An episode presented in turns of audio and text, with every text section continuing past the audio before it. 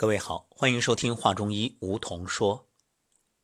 今天的主题是你的元气足不足？看到这个，可能很多人会纳闷元气啊，究竟什么是元气呢？我们先不说它具体的概念，先问问生活当中，你看一株植物，它是向上长得茂盛挺拔，还是？蔫头耷脑，哎，这里面它的区别就在于，对于这个植物来说，元气足不足啊？有没有精气神儿？一个人也是一样，如果一个人的元气足啊，他看上去哎，精神饱满，神清气爽，斗志昂扬，神采奕奕；反之，那就是垂头丧气，有气无力，气若游丝。面黄肌瘦，而且你要看一个人的元气足不足啊，就看他的欲望。一个元气不饱满的人，欲望就特别重；而元气足的人呢，他基本上就没什么欲望，也就是清心寡欲、心平气和，整个人啊不偏不倚、以中为度，就是这种健康态。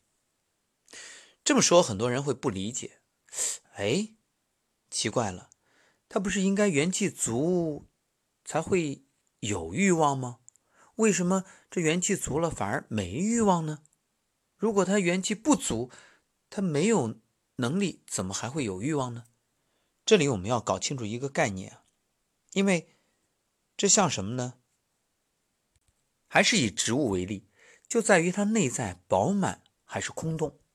你看，如果没有元气，那肯定是空洞的。元气足肯定就是饱满的，那么饱满的意味着他体内啊就几乎没有什么空间，就是一个充实的，所以他的这种元气，也就是人的精力，就充盈在体内，不会到处乱窜。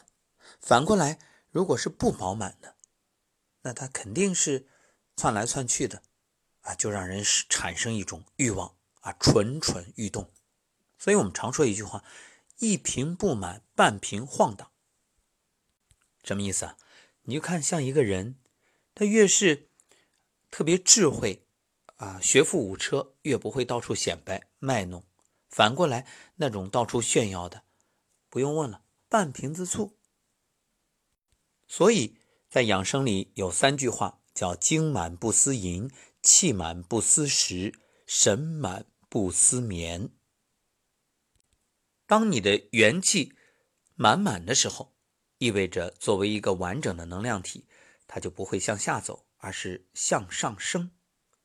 我们身体里啊，本来就有一种力量，它是来自宇宙的，所以我们说天人相应，或者叫顺天应人、天人合一，就是指来自宇宙的这种能量，它就很容易和宇宙相呼应。相沟通，相互吸引。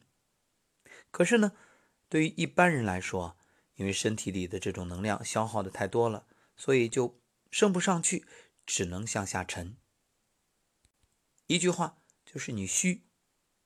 所以我们通过练习，让自己啊去修炼这种能量，站桩也好，颤抖功也好。那当你修到一定程度的时候，体内的能量就往上升，自然而然的与宇宙的能量紧紧的联系在一起。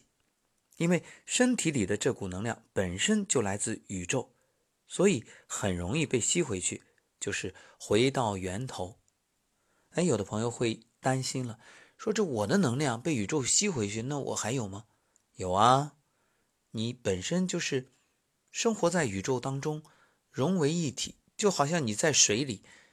你还担心你失水吗？所以，如果你能够通过修炼、通过练功，将能量补充足，不让能量漏掉，那么这个能量呢，就会呈圆形向上升。这个时候啊，它是什么状态呢？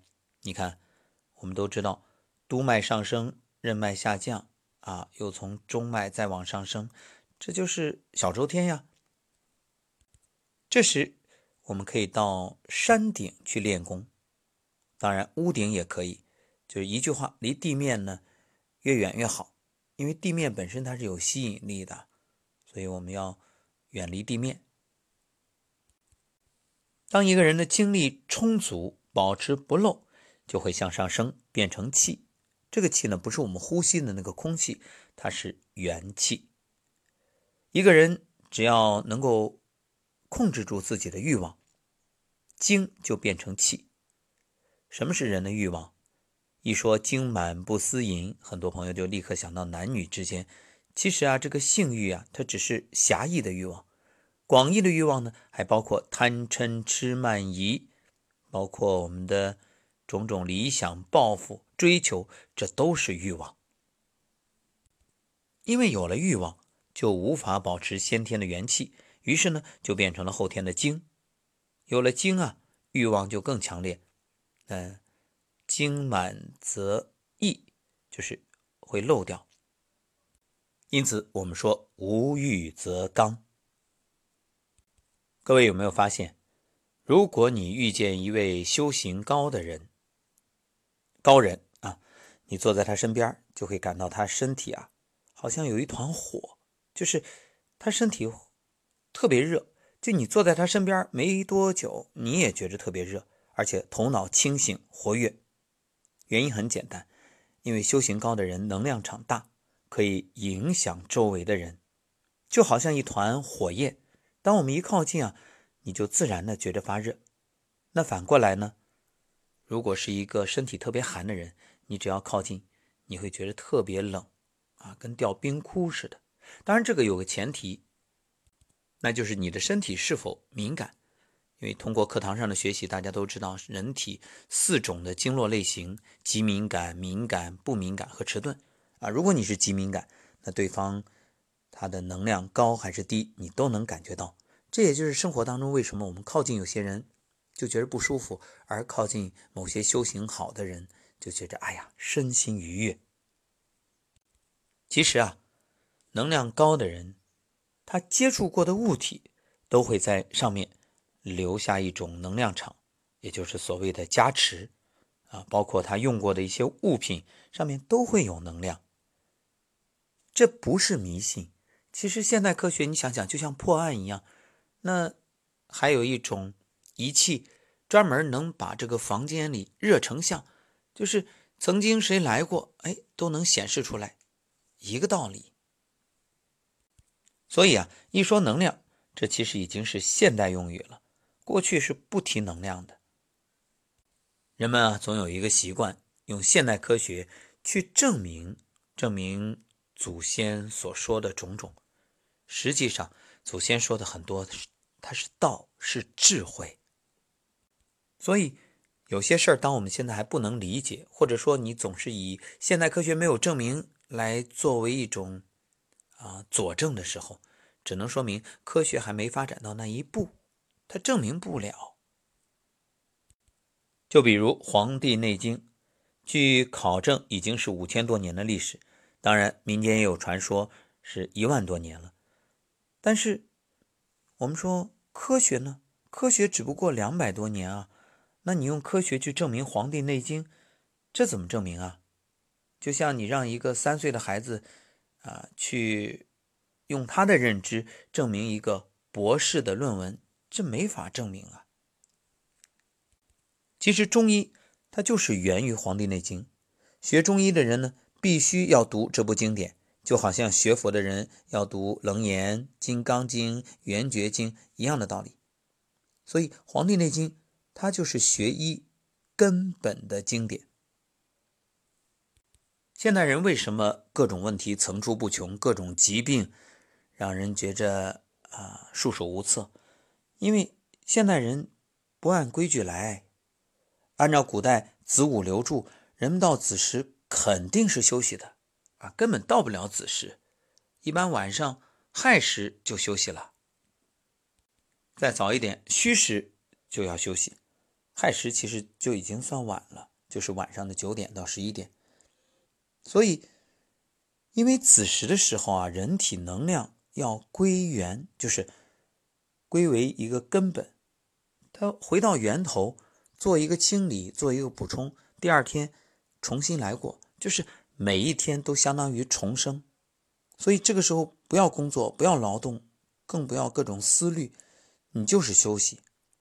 但现代人呢，不休息，还是在去做各种，要么是做自己的工作啊，应对各种难题，顶着压力，要么娱乐。可劲儿的造，去消耗，那你说你的能量怎么回到源头？你又怎么能修复？一天不能，两天不能，时间长了亏了呀。就像信用卡透支的多了，那你当然要破产。所谓的能量要回源头，一是指丹田，二来呢就是指身体各个脏器。你看，工作一天了，到了子时该休息了，这个时候休息，气血呢就能回到五脏。也就是让五脏去吃饭，当五脏得到了充分的补充啊，过了子时，能量呢再从五脏里面分布到身体各个角落，又要准备第二天了。所以第二天，或者确切的说，每一天的开始是从子时晚上的十一点开始的。所以你会发现啊，古人如果修行的话，修行特别好的，那子时他就是要练功。子午卯酉四个时辰特别重要。那如果身体一般呢，那就休息啊。休息虽然比不上练功的效果，可是它至少也能得到补充。所以你看，生活当中有一种现象，就是男性在清晨的时候会有勃起，因为生理的能量往下走，所以这个点儿必须起来修炼。你看，一般在这个寺庙里啊，或者我们说传统文化里强调的，哎，九点睡，那凌晨三点就要起，起来干嘛？练功，练功你就把能量往上走，你不练，能量就往下走。所以，我们说啊，这个能量在头顶是神，中间叫气，在下面就是精，我们叫由精化气，由气呢练神，练神还虚。所以，这精气神啊，它作为不同的物质，都是一种能量，只是呢有高有低。说到这儿，不禁又想到了《黄帝内经·上古天真论》当中：“恬淡虚无，真气从之，精神内守，病安从来。”愿大家都能养好精气神。让自己的身与心越来越安宁。